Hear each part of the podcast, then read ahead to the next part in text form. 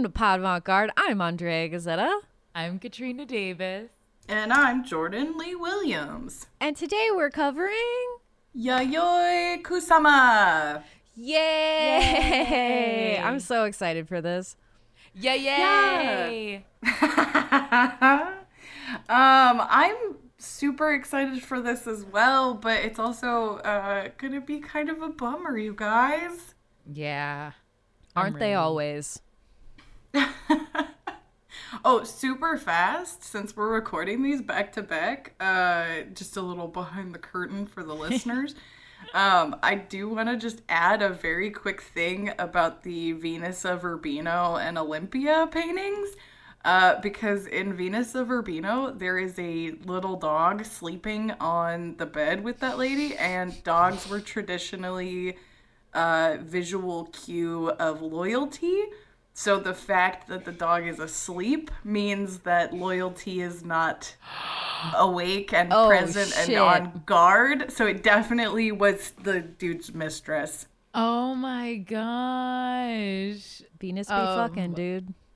Yeah, because I also noticed in the back of that painting that someone may or may not be Ralphing into a box in the background. I'm sure they're just like no, they're getting, getting out clean linens. Yeah. Yes, they're bringing her clothing because she's being pampered. But Um, at first, it just looks like they had a rager, and like she's naked, the dog is out. I don't know what he's on, and someone's like,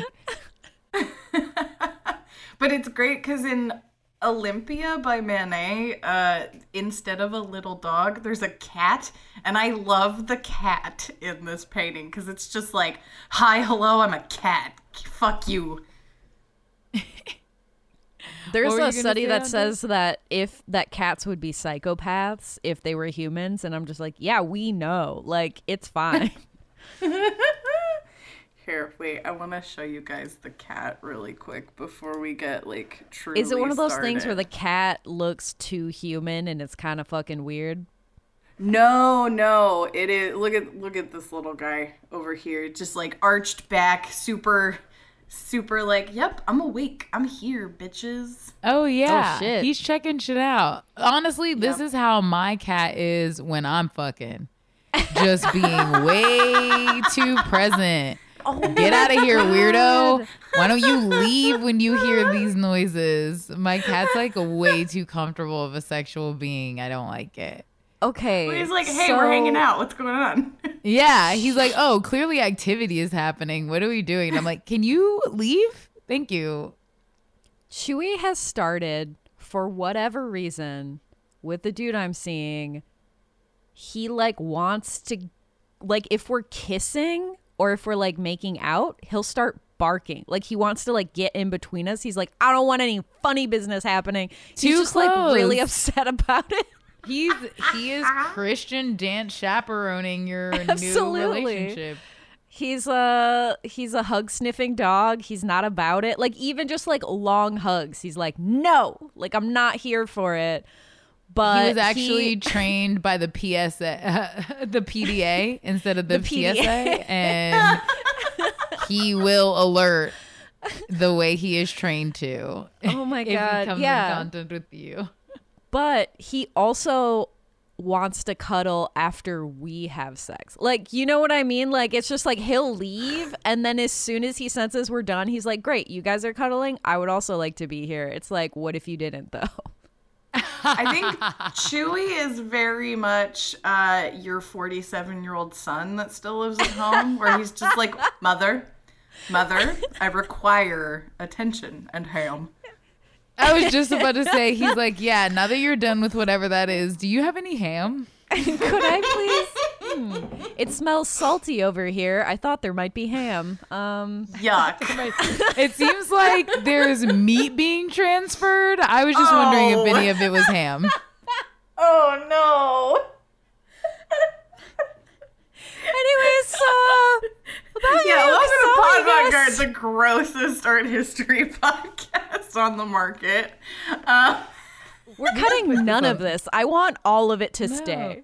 I already put Suzanne aside. This Oh, I love it so much. All right, I'm gonna do sources real quick. Um, although it's never quick when it's me. So for... wait, Jordan, do like a clean start of who you're doing again. Oh wait, we already. I guess we have the Yaya one. Okay, I'm sorry. Ignore me. Oh, Get to your sources. No, that's okay. Uh, again, I've never done sources quickly, so my sources for this episode uh, I used Wikipedia to set up my timeline, um, and that's the Yayoi Kusama Wikipedia page. Um, the Little Book of Feminist Saints by Julie Pierpont and illustrated by Manjit Thapp. Um, the Guardian, Yayoi Kusama, the world's favorite artist. Um, and then I used um, an article from dangerousminds.net called Scream Against the Sky Yayoi Kusama's Self Obliteration Avant Garde Weirdness 1967. And then. Going so, old school, 1967. Uh, well, I think that that's just the retrospective that they were referring to because she's got there's a few uh, kind of overarching themes within her work, but there's also a pretty easy way to tell what decade she was working in by certain aspects of it. She did a lot of performance art uh, when she was younger, and a lot of uh, lot of nudity. so yeah.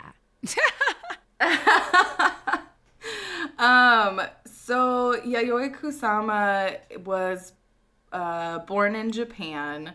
Um, her family was plant merchants. Um, and so she started drawing pumpkins uh, very, very young. Um, that was kind of her first uh, soiree into art uh, was drawing these pumpkins. And then later, she considers the pumpkins that she makes as a self portrait, which I think can harken back to her very early work as a as a child if you can call it work as a child but just those first paintings that she did um, and those first drawings that makes sense to me though because like I still paint a lot of the shit I did as a child, just better. Like I'm still obsessed with a lot of the same imagery and a lot of the same themes. So like that makes sense to me. No, absolutely. Um and she actually so the the thing that she's known for is those big polka dots. Like that is the most famous of her work. That's where most people are going to recognize. So she's the the lady who does the big polka dot rooms and has the the fun little she wears her bright colored bobs and and very bright outfits. Um i i really wanted to talk about her and her story because of the way that it has because of the way that her work has been commodified. Um Mm. She's kind of become the face of like the Instagram influencer. Right, because she kind of, in many ways, her work is like the first experience room. Yes, yes, she does these huge installations. Um, the mirror room, and I'll actually pull up an image of that and we'll get to why it looks the way it does. Um, but let's pull up. So this is the mirror room, um, or the infinity mirrors. She does these installations where it's a room that's completely filled with mirrors and lights and sometimes water, but then she adds uh, music into it. Um, she's very well known for these bright that bright red bob wig that she wears um and then so there's her with a pumpkin but it's it's these polka dots the polka dots taking up every square inch of the room and really just covering everything taking it over mm-hmm. But I just I think that it's very interesting because if you don't look past the surface level. It's just, oh yeah, these are just these crazy rooms that people take their pictures in and and it's really uh, just so, so so many articles described her as instagrammable which i i hated i think it kind of feels to me like when instagram models take photos like at the Holocaust Memorial, or you know what I mean, where they're like, oh my God, isn't it so great? It's like, well, why don't you just like read what this is about for a minute? yeah, no, that's exactly. Um, and I mean, it's it's also like so the it kind of reminds me of those the Van Gogh exhibit uh experience that's been going mm-hmm. on in LA yeah. where you can go and like it's all they they they started a Frida Kahlo one as well where it's this interactive experience. Um, what it is paintings. is they pencil in your unibrow so that you can fully experience it as Frida Kahlo, and put you in a back brace. And put you in a back brace. Yep. I am obsessed with Kahlo's uh, self portraits, and especially the way that she talks about them, because she did say that white people are like uncooked dough. oh my god. Frida, rude. Just, just roasted, fully roasted. Not I roasted. That's the problem. yeah. I'm joking. Oh, There's so no problem. That is some super shade thrown though on Frida's part. But no, it's like even to have a Frida Kahlo experience, it's like you can go to her house it is an open exhibit that you can actually see where the person worked and like how like she had to live and sleep and uh, like I said the back braces and her outfits and stuff like that and it's way more indicative and but like you said way less a backdrop for photos yeah. than probably what they're gonna build no that's exactly and like I really want to go to the Van Gogh experience, but it's also mm-hmm. okay, I you know, it's somebody whose life was pain and isolation and and that's kind of the theme between those two is it's just pain uh-huh. and isolation and and just uh, I don't know. So in terms of creatives who maybe know enough about the backstory to feel the way you might feel about it, Jordan. Comics have gone and said one, Van Gogh would have cut his other ear off if he could see this. And then another comic said, I, I got to go for free and it wasn't even worth it. So I will say Jesus. that there's some Stellar mixed reviews. reviews. Wow. Some people say it's really cool, but in, ter- um, in terms of how I'm thinking you would be walking through the, with the awareness of how sad this person was and just being like, oh my God, but look at all these cool screens. And that just being kind of lost on you and you not fully being able to enjoy it as, like you're saying, a video backdrop for your viewers or whatever. Yeah. Okay, here's the like- thing. Yes. Pain and isolation. Yes. Fear all of it. I'm feeling it, but like, will it make me look hotter? Because that's what I thought when you said taking selfies, like you said, Andrea, like the Holocaust Museum or something like that. It's like, yeah, but they make that look sad. Like they do a pretty good job of being like, no, this is a bummer. Please, these shoes are not that kind of backdrop. Please stop. Like, yeah. Well, and that's what's so fascinating to me because she is really, I think, a case study in authorial intent because it, her work really has become this oh, I can get the best pictures here and look how funky and cool and oh my god, it's so crazy. But it's such an upsetting story once you actually and a very interesting one as well but once you get into why she makes the work that she does all of those pictures of people in her artwork really take on a different tone mm. um so i'll start with I guess, why her work looks the way that it does. Um, and I apologize in advance if this is a little uh, a little scatterbrained. I have been having uh, vertigo for a week, so I've been having a lot of trouble, like just existing. Um, but so Yayoi Kusama started having vivid hallucinations when she was 10 years old. Um, and what she would see were these dots or if she looked at a pattern one of uh, one of the patterns that she paints a lot is flowers and the reason that she paints that is because she was looking at a tablecloth that had a, a pattern of flowers and it started to talk to her and then it started to take over the entire space that she was in to the point where she realized that if she didn't get out, she was going to die in that flower room that had happened around her. It's very upsetting. Like this is this is a person who has experienced very um like Just a engulfing hallucinations. Yeah. Yes.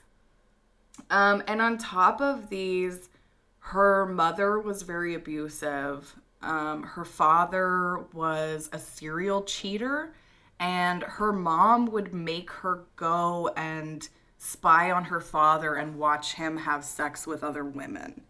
Wait, hold on. So- I thought a serial cheater was someone who bought five boxes of different cereals and ate them simultaneously. Andrea. Well, that's Katrina's dad. oh my god. Just cereal and meat. That was Jordan. That was such a good callback. Uh, Like wow. That's a Patreon callback. Uh, what's up? yeah, I love when we do those. Yay. Patreon extra callback. Easter egg, Easter egg. Um, it's yeah, I can't imagine the kind of strain that that would put on a child. Um, this is bad for your brain. Like Yes. all Yeah. these things. Physical And- abuse, mental abuse, emotional abuse, all of it. It's real bad. on But top also, of wait, having who beats their intel? Like, if you're gonna make her spy for you, like, wouldn't you want her on your side? I'd be like, I didn't see shit out of my black eye.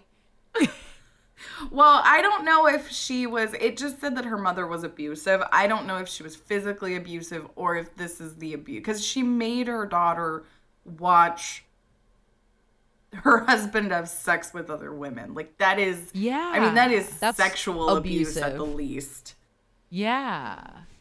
Um, and because of this, Yayoi Kusama says that she hated sex, she hated the phallus, um, and that the fear of sex and the obsession with sex sat side by side with her. Um, Yeah, sh- that lady fucked that kid all the way up. Yeah. That's what happened. Like that's fucked up. all the way up. No, absolutely. And she also, her mother hated that she was into art. And so Yayoi would have to rush to try to finish her drawings and her paintings before her mother could take them away from her. Um, Jesus Christ. So we've got this very like these are kind of the setting stones for the way that she works for the rest of her life. Um because she starts having these hallucinations and of these polka dots, these uh it almost it sounds almost like an oral migraine. Like I get these where your your vision starts to get these little pinpoints of light um, But I that's not what she's experiencing. But I kind of know what this looks like when everything is taken over by light. Um, Did she ever get a formal diagnosis or uh, I'm not sure, but we will get there. Okay. Um, then let's I'll wait. Okay, yeah, because we're yeah, it'll it'll all kind of come together. Um, Okay. so she was born in March uh, 1929. So at 13, World War II is happening, and she starts to work at a Japanese military manufacturer, and she is sewing parachutes. So she describes her adolescence as one spent in closed darkness. Um, is- Jesus.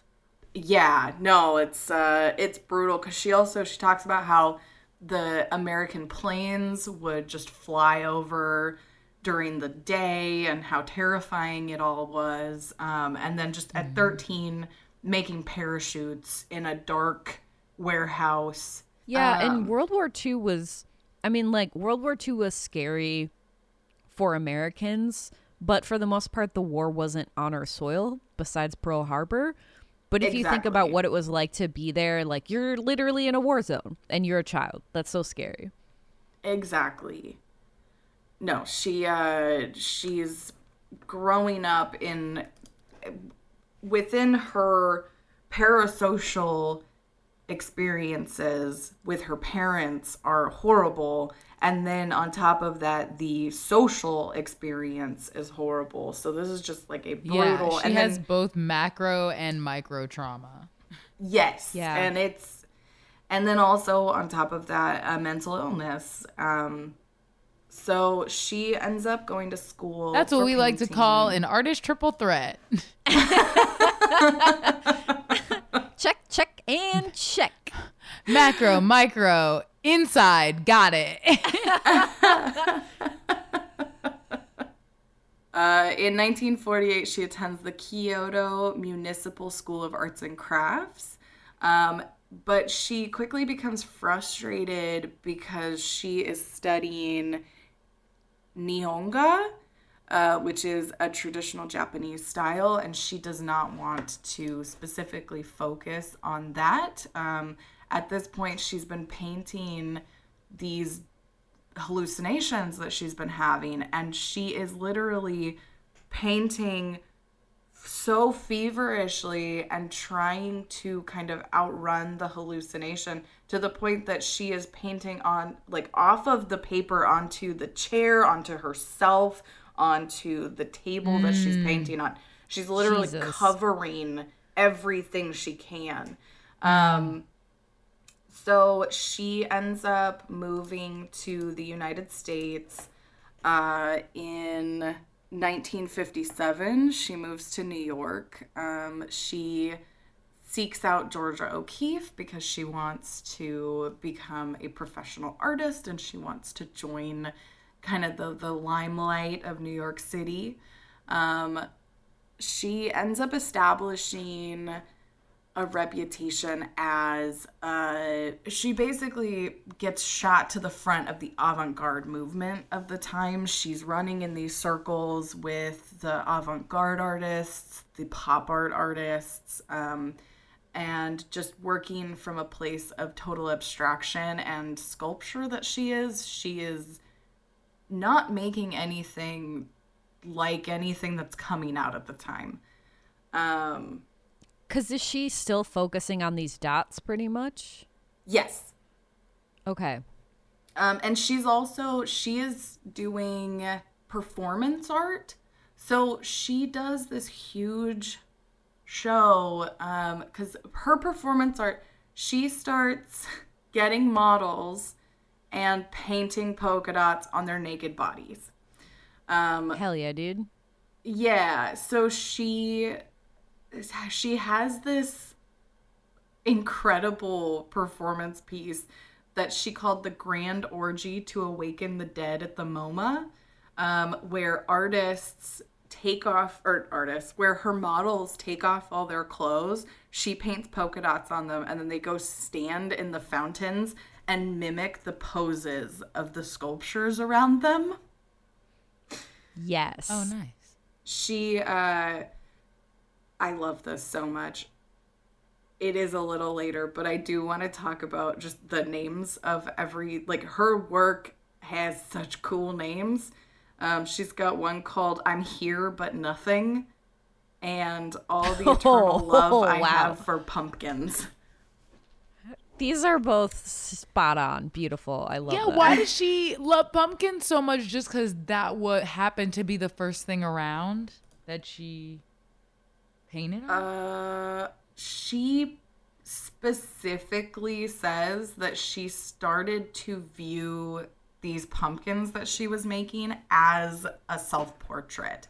So, to kind of break down why. but the, I heard you say that before, but like, why did she pick pumpkins? uh, Just because? So I well, I think that the pumpkins are because that was like the first thing she started drawing. But also That's okay. the the vivid hallucinations, she called it self-obliteration.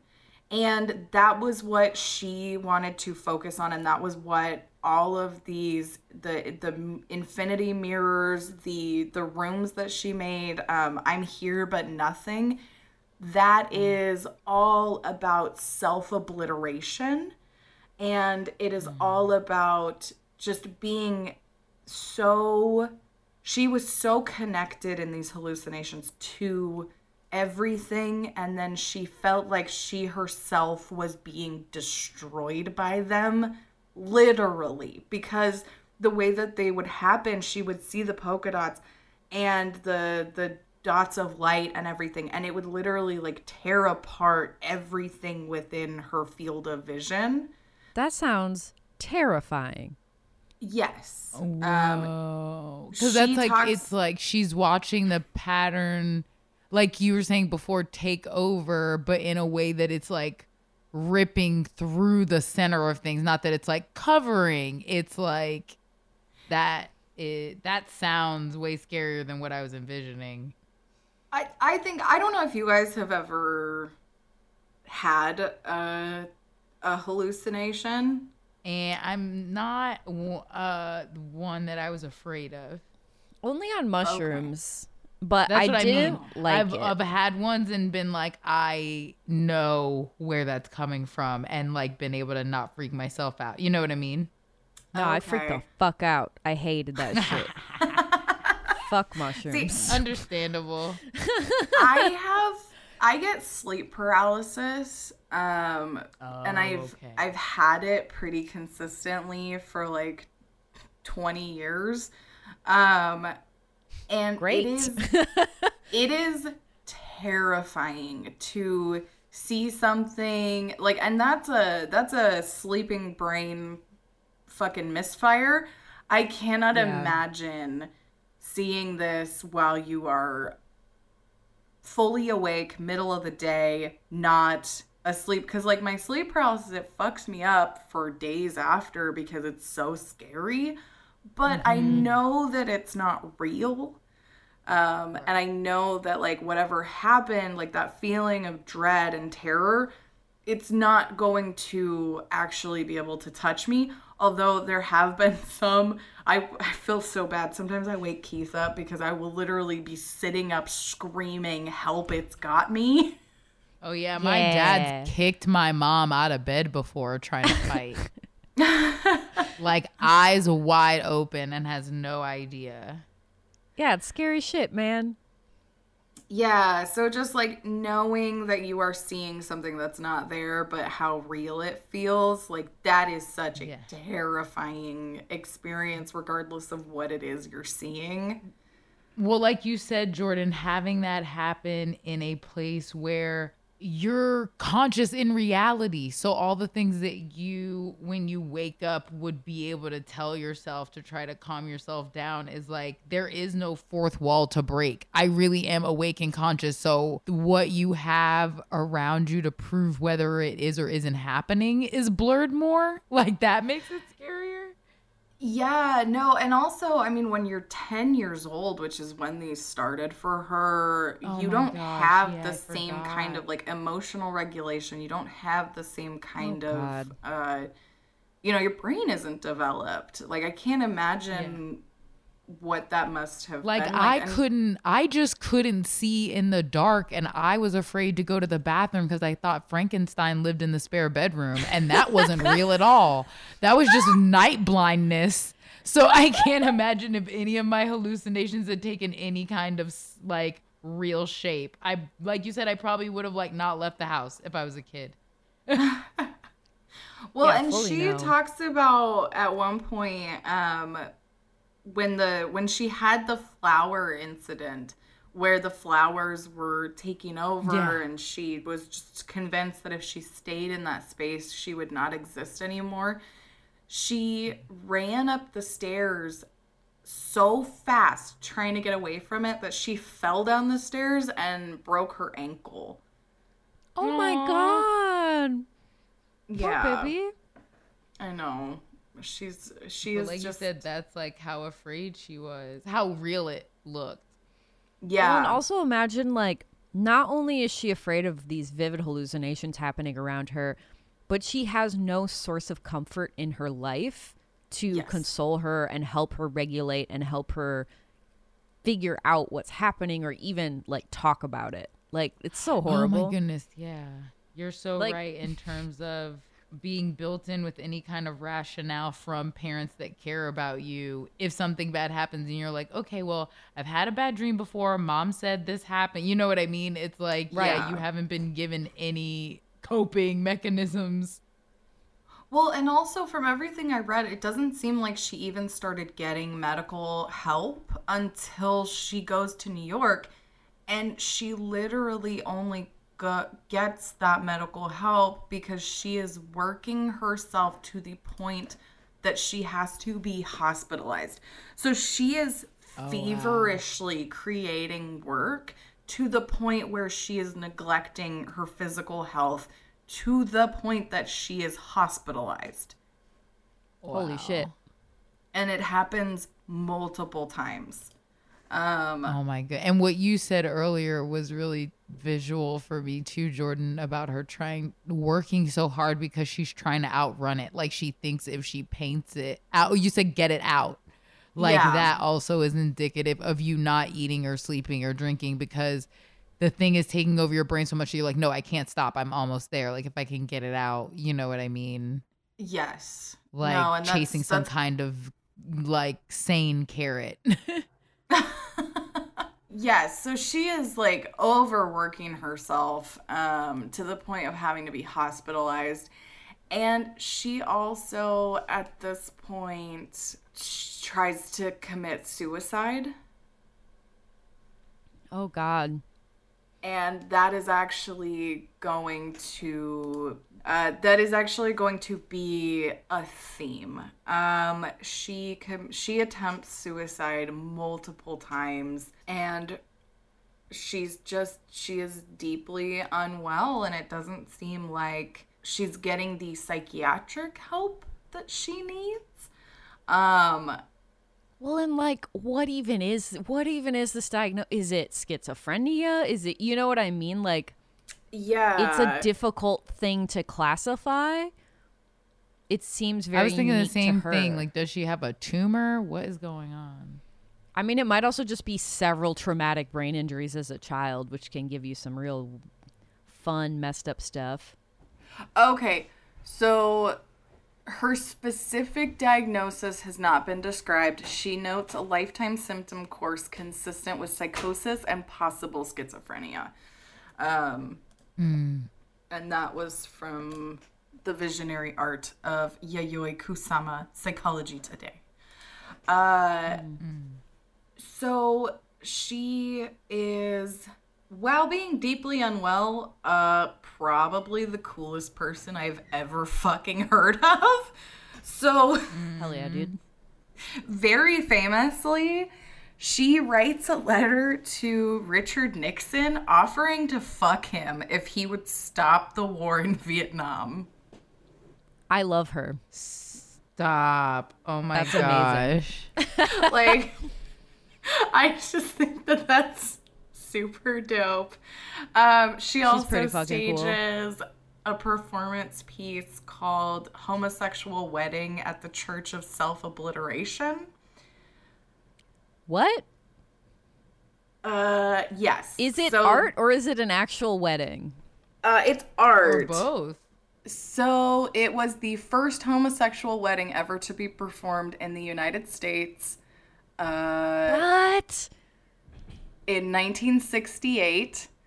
Um, and Wow. That's amazing. yeah, the self styled Church of Self Obliteration, which I looked to see if that was a place, and it seems more like it was, there was a, they made it a place for this, but it was more of an idea. Um, Is her concept with this kind of the idea that like I mean she's interested in sort of the obliteration of self, but does she see marriage as another obliteration of self or dissolution of self?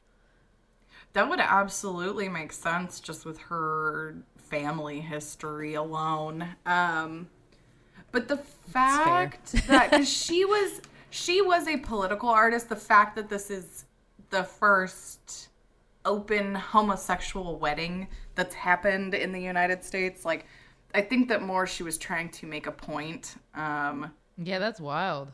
I mean, does she consider herself to be homosexual or not? No. Um, she Okay. just she just has a lot of trauma regarding seeing her father with his mistresses. Um, she does Yeah. have That could yeah. that'll do she, it. She has a few relationships um, throughout her life. She is close friends with Eva Hesse, who's a German uh, sculptor. Um, she has a brief relationship with another artist, uh, Donald Judd, who's a minimalist. Um, and then Oh, she has a what is described as passionate but platonic relationship with Joseph Cornell, uh, who's a surrealist. So she's she is involved with men, but I I think that the way that she a produces art, which is constant and all encompassing, and B the fact that she is more just trying to focus on making art. Like I think that art is kind of the end all be all. Yeah, I That mean, makes sense. yeah, that makes a lot I can of see her sense. being more like art sexual. Yeah. that is exactly. Like she's just kind of like sexually like sexually stressed out by all the messed up stuff that she had to endure as a child. And then also like you said is mentally wrought with this these borderline debilitating visions. So Yeah. maybe yeah. doesn't leave a lot of time for romance. Well, and then she actually, so she attempts suicide again because she doesn't believe that she's getting the amount of money that she should be earning for her work. Uh, she ends up moving back to Japan and voluntarily institutionalizing herself. Um, so she has actually spent over four decades living in a Japanese psychiatric facility. wow. How much freedom Uh, does she have there? Uh, a lot actually. She has an art studio that is not at the facility, but it is a very short walk to the facility. So she still is producing work at almost the same pace that she has been producing her entire life. She's still putting out the infinity rooms. She's still making these uh, these pumpkins, which I love the pumpkins. Um, let me find. So, being at this facility, do they even just make sure that she kind of like eats and sleeps and takes care of herself while she's still making her art? Yes. So she's Nice. she's been living there now for yeah, over 4 decades. Um Oh my gosh. and it's Wow. been a completely voluntary thing. She checked herself in and then she just she Yeah, she's to basically be there. like functionally institutionalized because of her, I guess, completely undiagnosable. Like, she's also like a medical marvel, possibly. Well, yeah. There is a potential that she has a firm diagnosis and a treatment plan. Mm-hmm. She doesn't have to confirm or publicly make that, you know, make that public knowledge. She's, I mean, Oh. that is one of those things where she has allowed her own personal medical history and i think that a lot of people kind of assume that if it's not you know in the articles about her that maybe the doctors haven't figured it out but th- there's a possibility that they have absolutely um, the speculation on what her her illness is is more I think the way that we try to pathologize, uh, like Andy Warhol as having obsessive compulsive disorder, or uh, you know, go back and give people the diagnosis that they maybe uh, don't have, or does that make sense? Yeah, I think I mean with her it's like she's clearly suffering in some way that she cannot control and it's clearly like an influence in her art, but also like yeah, that's also her private medical history. So if she doesn't want to tell us about it, I guess, you know, that's also fine. Yeah, because how old is she now? Uh, she's in her 80s or 90s. Let me see. Nice. Yeah, no, yeah, because like you said, it's like obviously someone's business how much they want to disclose, but from like a straight up like like I said, from a medical standpoint, and trying to even what you were doing, Jordan, earlier, and like describe what someone's could be seeing or what their eyes are doing to their brain or whatever kind of understanding that brings. But No, absolutely. And I think that, yeah, it is important to understand, um, to understand the visions as she talks about them, because she's very public about talking about them and why the work that she does looks the way that it does. Um, mm-hmm. and she is 92. Oh my god. And she's still painting? Yeah, she's still she's still painting. She's still making the pumpkins. Um, That's she incredible. is- yeah, she's still working. Um, these pumpkins are just phenomenal. They're usually oh here, see, look at this. This is the this is what okay. Sorry. Wow, that was quite a sentence. Um, but this is this is what I'm talking about is the fucking influencer pictures with her stuff. It just cracks me up because people love taking pictures with her work. And I I honestly that was the that was part of why I was so interested in her story when I found it was because I was like, "Oh yeah, the lady that makes those cool installations that people take pictures in." And then I was like, "Oh, she's been living in a Japanese psychiatric facility for over 4 decades." Like, I didn't know Yeah. that. Like people are like, "Oh my god, cute," and she's like, "I'm in a visual nightmare of my brain's own making," and they're like, Yeah. "Love it." I love I want to know who the first person that was like I could market the shit out of this. like Oh, this oh, woman's yeah. having a mo- a mental breakdown like I bet we could sell that. On it.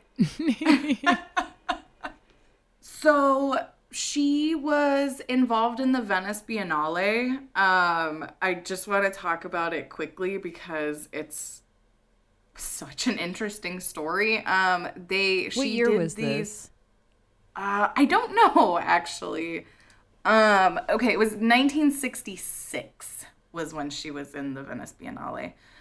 oh Um, my god, that's a long time ago. So this is Yes. like height of the polka dot craze. Well, yeah, no, the pop artists are all the rage at this point. Super big right now. Yeah.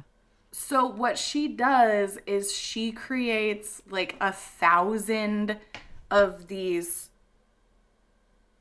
circles that are like gold, silver. Here, I'm gonna show you guys a picture. They're not gold, they're silver. Um, the gold comes in because she shows up to the Venice Biennale in a gold kimono and starts selling all of these metallic balls for two US dollars each until the uh, the the people who are running the exhibit at the of the Venice Biennale come outside and tell her she can't do this and then ban her from the show. What? So she wasn't part of it. She like wasn't invited to show. She just was like, "Fuck y'all, I'm here." No, she was invited to show. She was not invited to then show up and sell Panhandle. the work that she had made for the show. That was where the problem came in. Was that she was selling the individual spheres for two dollars each. That's, That's fucking so funny. bananas. But it's I think so that's really funny. interesting too cuz in a way it's almost like she's like, "Here, take this. It won't stop haunting me." You know like yeah, exactly. I'm trying to load this off on you. That's what this is all about. I like Yeah. maybe this will help.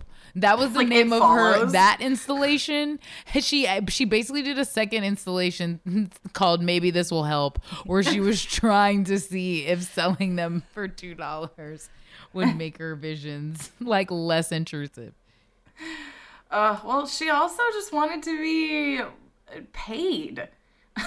so part of it was that she just she never felt like she was given the financial recognition that she deserved, which is fair. And when you're part of the Venice Biennale, you you're not selling your work there. That's an exhibit that they take Wait, and they really? travel around.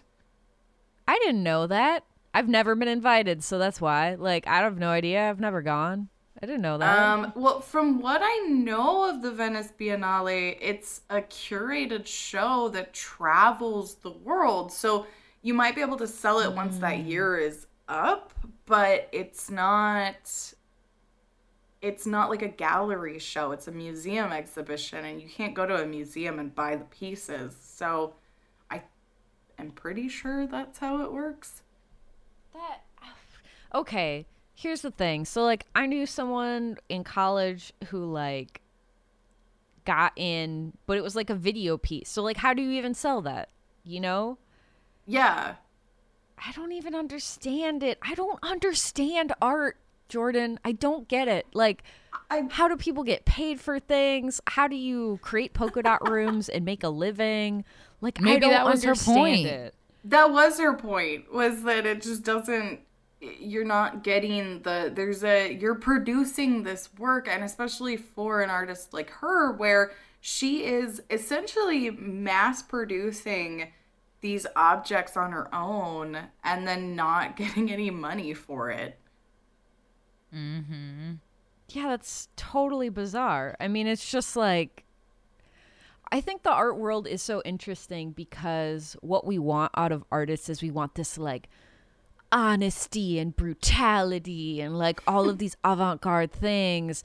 But then you don't want to pay for those avant-garde things. Like the end of the day, you want these experiences, but you want them to be free. Yeah, and I will say the the mural Is that rooms- Andrea? Is is that a problem? Yeah, Your it's landlord fucking doesn't take expensive to make art, exposure? dude. Oh my god, I'm trying to build a fucking installation sculpture for my solo show right now, and the price tag is about 3k. Like it's about that Yeah. Mm. probably, maybe more. And it's like I I just talked to the to my you know, the guy who owns the gallery and I was like, "Do you think if I make this, do you think you can sell it?" And he's like, "I think I can, but we have to discuss the price cuz I'm like, if I spend $3,000, I want that It, I want that back. Making it, just and he's Yeah. going to try to take half. So Well, he doesn't. He only takes have- 30% and that's why he's the homie. Nice. So, yeah. nice. But yeah, it's like it's fucking expensive to make that stuff and then you make a giant Mm-hmm. sculpture, it doesn't fit in your house. What do you do with that shit? Right. Like of course I want to make art like that. Store this until someone wants it, until Yeah. the right person sees it. How am I ever going to Mm-hmm. afford a silky dress if I'm constantly spending money on art installations I can't sell? That installation is at least six silky dresses, but It's I so many understand silky your dresses. priorities. Ah. Well, I'm having, I'm actually having a very similar uh, problem, but with craft. So, like, the crochet that I do, it's not a typical crochet. Like I spend a lot of time approaching it less from the way that your grandma made granny squares and more from like the part of my degree that's in color theory. Um, we have this expectation for items that are useful to also be cheap, and that's part of the, mm. uh, you know, the industrial revolution issue. Um, mm-hmm. But to make a queen size blanket, you know, I'm very fast because I've been making, I've been crocheting for 15 years. So I can finish an entire granny square of, you know, not the traditional just open four square one that you've seen, but I can finish these like round granny squares that I've been making in about 20 minutes. That's amazing, and, Jordan. What the fuck? but even to make a queen size blanket is going to take me 75 hours. How the fuck do yeah. I charge for that in a right. world where you can go to Target and get a blanket for $20? Like and that's part right. of the problem that I've been running into is just being told a lot that no one in their right mind will pay eighteen hundred dollars for a blanket, exactly. and I'm like, well, that's fine, mm-hmm. but I mm-hmm. don't have to make it for you then. Like, mm-hmm. this is literally, and that's not like that's the seventy five hours is just the granny squares. That's not including putting joining them, them, putting it together. Yeah, exactly, Finishing and that's not including edges, all that yeah, that's not including the hours of research that I do before I even start a project. Like, mm-hmm. so I completely, I completely get it. And she's got, I mean, Yayoi Kusama makes these full experiences. And I will say that the mirror rooms, the infinity mirrors, uh, those mm-hmm. are generally a separate ticketed event.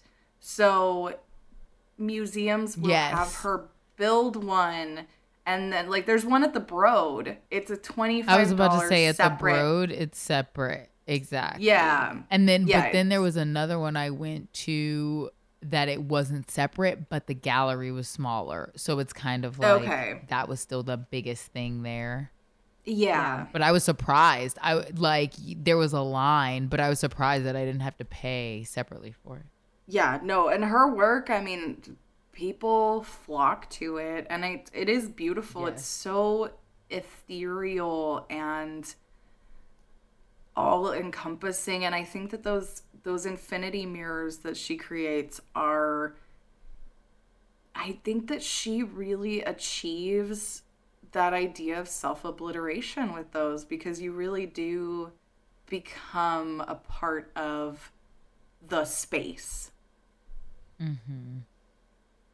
Although someone yeah, did, you break. feel the um what she kind of described about what happened to her the first time she saw those flowers as someone who has had a panic attack with like other sensory interruptions i can see the feeling of like everything in this room looks like this and it is going to swallow me if i don't leave like i can totally see that being in one yep. of the spaces that she creates.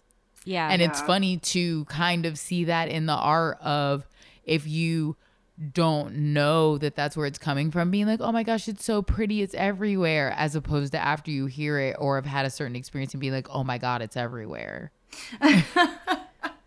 Yeah no and that's so, it's just that's such a cool. baffling. I think that the way that her art is interacted with is so interesting and I, I don't really know what it says about authorial intent. I just know that it says something.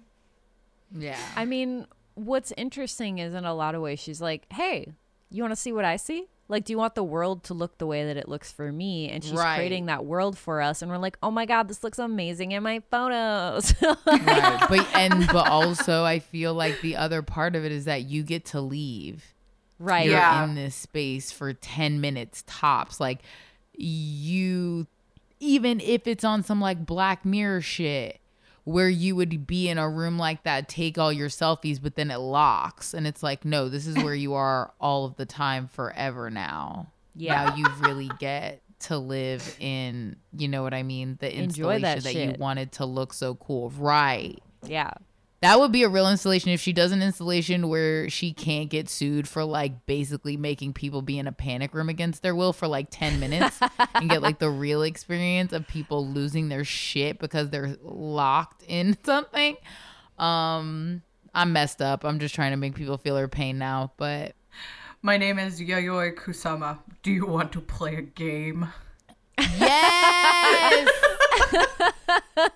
Like, and it's like fucking that little bicycle thing, but it's just like the cheeks are polka dots. I love it. Shut up. Uh, yeah, I uh, That was awesome. yeah. I left that this was one very up, but I like it. loosey goosey because it is such an upsetting story, and uh, I just wanted to. Kinda... Well, it's upsetting, but I feel like even the way that she has lived her life makes it uh easier to talk about from a very matter of fact standpoint. yes. Like I don't know if we've discussed an artist that has a um found a way to just effectively exist within something that could be perceived as tortured for this Yeah. long, you know? Just being like, "Oh Yeah. yeah, I committed myself." And I still make art, but yeah, this is like the brain that I have and I know what it can do to me if I'm left to my own devices. So I just live here now. Like Yeah. that's a Yeah. really I don't know. That takes so much self awareness. Well, and she even says that if it wasn't for art, she would have been dead a long time ago. Uh huh. Damn. I But also same girl. like Yeah. I don't here's the thing. I don't get into arguments a lot, but one of the most intense arguments I've ever been in is one of my ex-boyfriend's brother-in-laws was kind of just like a dumb tool and Okay. he said to my face he was like I just don't think that they should teach art in school cuz like really what's the point? It's not like sports. It's not like something that's good for you. And Oh I started just crying and I was like so emotionally angry. I was like, what a stupid thing to say.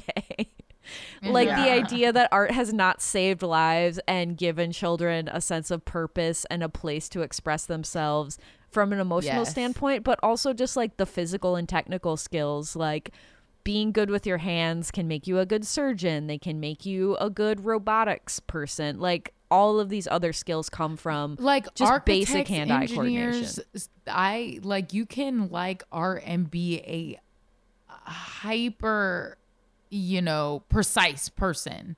yeah. Like that is definitely a skill set that yeah, it's like okay, yeah, cool, cool thought that Well- didn't need to be said out loud. for sure. It's also the idea that a society without artists would be in any way interesting because then you wouldn't have books or music or video games movies. or yeah, nothing. Literally Equilibrium. It's a movie with Christian Bale in it.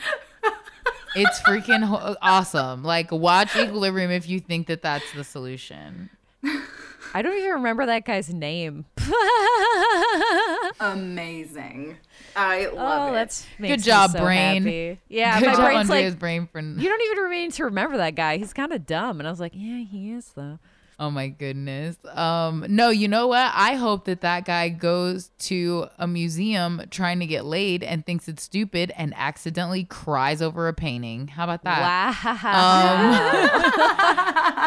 I hope that's what happens. I hope that art accidentally touches his heart forever and he's fucked without it. yeah, yeah. man. Get that. One last thing uh, is that influencers keep breaking parts of these installations trying to take their of pictures. Of course they So- do. Trying to like sit on the flowers and stuff. Yeah, so I think it was uh I think it was at the Broad, but somebody broke one of the the lights in the infinity mirror, t- and now no one is allowed to bring a Oh. camera in there.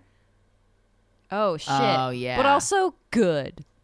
Yeah. Yeah. Because also, that is going to be like the next time that all that is like open regular again, the line will probably be, I don't know, like the people that actually want to see it for what it is instead of a bunch of people legit getting their photo op. Like they're paying for a photo op, most of the people in line at the Broad.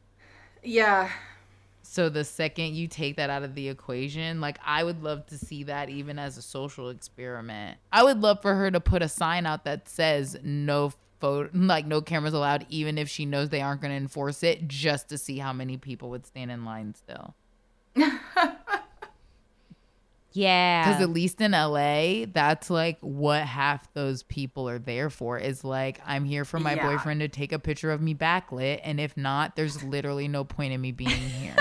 I'm going to go get overpriced charcoal ice cream after this. None of this matters. I have thought so many times. I was like, I love fashion. I love dressing up. Like, I would love to have like a fashion Instagram, but I don't want to take the time to force an intimate partner to take photos of mm-hmm. me in public spaces. Like, I just don't want to deal with any of that. I used to have one ye- like year like almost 8 years ago and I that's when I bought my first DSLR and I would get up at like 5 or 6 o'clock in the morning and take pictures on a self timer before work because I was like Oh. No one else needs to be a part of this. like Oh, that's so early in for the morning. what reason? oh yeah, I was super because like you said, Andrea, at the time it was like whether it was the colors or whatever it is, and I normally would write something that had to do not literally with the outfit, but with whatever Right. was happening at the time or the other photos of wherever I went and stuff with it. So it was kind of like a journal and then the Oh. outfit also, but like other pictures of other things. That's cute. I like Um, And so it was, it took that form, but it was like nothing about this needs to involve another person. Yeah. truly. This is for Like, me. I'm good. And I'm sorry. Um, but yeah, thank you so much for that awesome episode that I was super looking forward to, Jordan. Oh, thank you. I have gotten to see some of her art here in LA, and I got to like read the placard about parts of what you mentioned. Oh. And so I did know at the very least, like you were saying, that like we're all sitting in this room and being like, oh my God, I love it, and taking our socks off. And I was like, did anybody read this? This lady is like, is anybody else reading this placard? Dude, that's exactly how I felt when I went to the uh, Forest Lawn. No, not Forest Lawn. What's it called? The Huntington Library and saw like a Hinde Wiley painting with all these like old white, dead white people paintings. And I was Oh. like, do you guys understand why this is important? Like, because the placard didn't say shit. Like, I was just upset. Um, but yeah, that's beautiful, But Jordan. yeah. Thank you so much. Um, thank you all so much for listening to another episode of Podvant Garde. Um, if you like what you just listened to and want to make sure that you don't miss another one, follow us on Instagram um, and Twitter at Podvantgarde, P O D V A N T G A R D E. Um, or follow us, um, find our Facebook group that is under the same name. And if you like me, uh, Katrina, as an individual, you can follow me at Katrina Sivad, which is just Katrina with a K, S I V A D, which is just Davis backwards on all of the things. Hey guys, Andrea Gazetta here. If you want to send me a Selkie dress, uh, find me in my DMs, or you can follow me on Instagram at Andrea Gazetta, uh, Twitter at Sundress Comic, and I have a website, AndreaGazetta.com, and I also have a Patreon, which is pretty cool. If you want exclusive stickers and wallpapers and other cool art shit, come hang out. Hell yeah. uh, and I am Jordan Lee Williams. Uh, you can message me on the Facebook group or I guess on my Instagram uh, and look at Yeah. my big dumb face. Um, I'm the Goonie Bird And my art stuff is Goonie Bird Crafts, and that's also the name of my Etsy store. And DM her regular size pretty face if you want to spend two G's on a blanket. Hell yeah, dude. or just, you know, a sweet, cute little granny square. They're super adorable. She does do like earrings, which are much more affordable than Yes, thousands and of dollars. um, fun, fun in terms of the colors, but dark in terms of the visuals. Sometimes embroideries. Hell yeah. Is that what you call those? Needlepoint? What do you call No, them, it's- Jordan? It's embroidery. The ones of um, hands and stuff. Okay. Yeah, no, and those are actually the hands are at the VAR gallery. Oh, oh, yeah, they're at VAR okay. still. Yeah, Where you can also I buy actually- paintings yeah, of my ex boyfriend if you want. Go do it. yeah. Honestly, I you've done some great paintings of your ex boyfriend. So yeah, they're pretty solid. His mom has They're probably the best one, so at least someone's enjoying it. I like it. And honestly, that's someone who will always love it, even if uh, they make uh, he makes them mad. So that is a good person to have. it. Exactly. It's Um, perfect. Your mom's the only person that will always want a picture of you. Um, but yeah, thank you all so much for listening, and we'll see you next time. Dang it, I did the last one right. Um, we I, love I you. keep saying see you. We love you. we, Bye. we will see you. We love you. Goodbye. Avant-garde.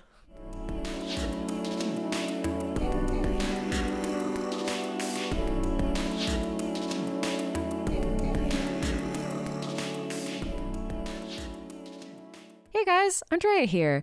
Um, I'm asking for your help a little bit today because Jordan, Katrina, and I are all comedians and artists who don't have any experience editing sound, and because this is a sound based medium, we have asked an editor to help us with our episodes. Um, we had a few issues early on with some of the early recordings, and we're working on getting those sorted out.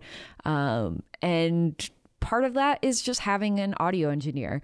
So, in order to be able to actually pay him and pay him a fair rate, uh, we're asking for your help. We've set up a Patreon, patreon.com slash podvantgarde. And our goal is that we can pay him not from our own pockets, but from the resources of the show itself, which means we need your help.